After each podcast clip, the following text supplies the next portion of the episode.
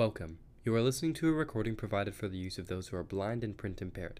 Materials or items read on AIRSLA are the copyrighted property of the original authors and publishers. No unauthorized use or duplication is permitted. Thank you and enjoy.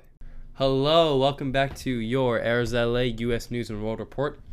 I am Shane Masterson. It is October 4th, Tuesday, uh, and we're going to be getting right into this article today. Um, yeah, this is an article by Tim Smart uh, titled Job Openings Tumbled in August as Employers Grew Cautious. The drop signals that companies are pulling back on their future hiring plans. Let's get right into this.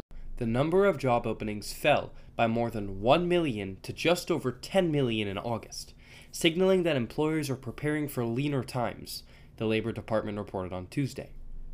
The 10.1 million openings compares to 11.3 million in July, but is still a high number historically. However, while hiring remains stable, the lower number of potential hires suggests companies are paring back on their future employment plans. The largest decreases come in healthcare and social assistance, down 236,000. Other services dropping by 183,000 and retail falling by 143,000. The monthly report is one of many out this week on the health of the labor market, culminating in the monthly jobs number released on Friday.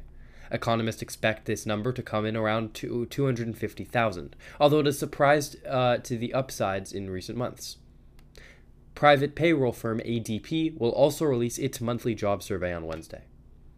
While other parts of the economy have begun to show the effects of higher interest rates, notably housing, where home sales are off by nearly 25% from a year ago, the job market has remained resilient so far, this comes even as many economists predicted the U.S. economy is headed for a recession sometime in the next year.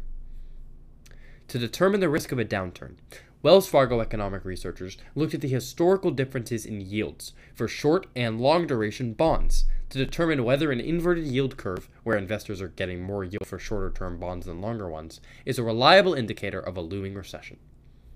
Normally, investors are paid more for taking on longer term debt, as that is presumed to be riskier given the unpredictability of the economy over time. When the opposite happens, it means investors are more doubtful of the economy's short term prospects. The bank looked at many different bond yields, but focused on the relationship between the 10 year and 1 year treasuries. Recently, our preferred 10 year 1 year yield spread breached the recession prediction threshold in August, and remained negative through September, suggesting there is a 91% chance of a recession during the next 12 months, it concluded. Dan North, senior economist at Allianz Trade North America, said that Friday's jobs number could well be a good one, but there are still signs that the labor market may be weakening. Quote, so although we may continue to see some strong job gains for a few months to come, the party will be over soon, North says in an email. That's because the Fed has jacked up rates so far so fast and is going to continue to do so that it will send the economy into recession by the end of this year or early next year. And Monster, the online job search site, is noticing a pickup in searches for part time work, often an indicator that workers may be looking for extra work to make ends meet. We're seeing workers who already have jobs are needing to seek additional income beyond their base salary to manage the economic impact, says Monster economist Giacomo Santangelo. This may mean taking on more work at their current job, working a second job, or seeking a part time or gig work to help meet financial obligations. We expect this trend to endure as the Federal Reserve continues to raise interest rates, driving up unemployment and leaving many workers in need of other sources of income, he added.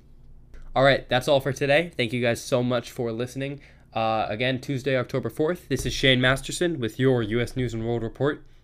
Thank you for tuning in, and I'll see you next time.